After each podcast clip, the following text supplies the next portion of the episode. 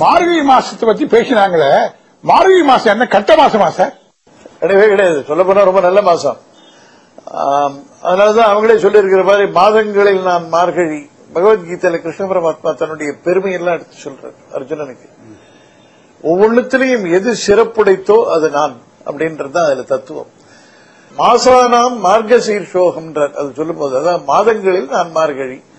மாசம்னா சமஸ்கிருதத்திலயும் மாசம் தான் இதுலயும் தமிழ்லயும் மாசம் தான் நம்ம இன்னும் சொன்ன உங்களுக்கு ஒண்ணு. அது மாதிரி நிறைய சொற்கள் ரெண்டுத்திலையும் காமனா இருக்கும். மாசானாம் மார்கசீர்ஷோகம் மாதங்களில் நான் மார்கழி. பின் ஏன் இவ்வளவு வசத்தியான மாசத்துல எதுவும் பண்ணக்கூடாது? இந்த காரியம் பண்ணாது அந்த காரியம் பண்ணாது புது வீட்டுக்கு போகாது புது ஏன் இது வந்ததுன்னா அதுல ஒரு சின்ன இது இருக்கு. அப்படி ஒரு அடிப்படை. மாதங்கள் இந்த மார்கழி வந்து தெய்வங்களுக்குரிய மாதம் தேவர்களுக்குரிய மாதம்.